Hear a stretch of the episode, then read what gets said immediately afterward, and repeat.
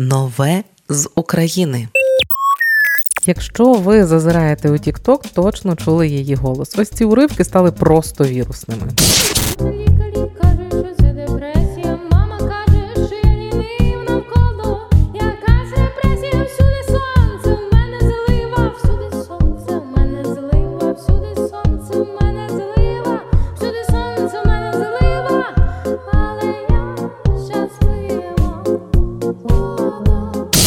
Пізнали? Це ви чули голос Клавдії Петрівни. Так звати виконавицю. І сьогодні про її новий трек Імператори. Перш ніж ми його послухаємо, кілька слів про саму Клавдію Петрівну. Інформації про неї вкрай мало. На наше прохання розповісти більше про себе. Нам представники співачки сказали, що Клавдія Петрівна презентуватиме себе пізніше. Загадкова загадковість. І ця загадковість має наслідки.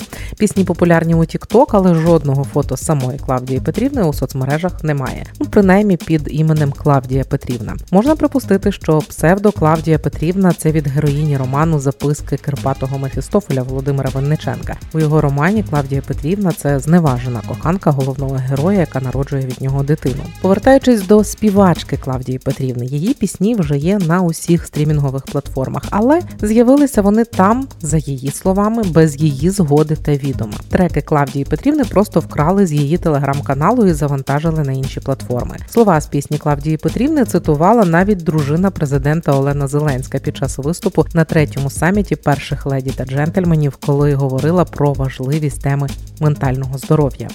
Пісні навіть така є. Е, Лікар каже, це депресія, мама каже, що я лінива.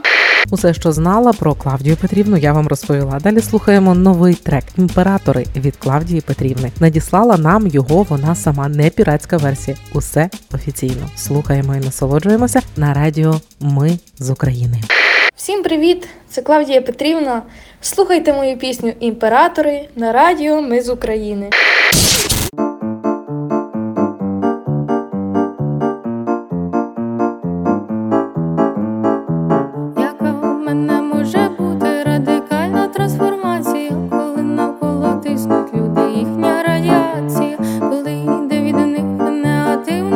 Вібрація, я не знаю на що вам та інформація. Навколо мене крутяться вільні анархісти, я вже не знаю, що їм розповісти навколо ходять одні провокатори, придумали собі, що вони імператори.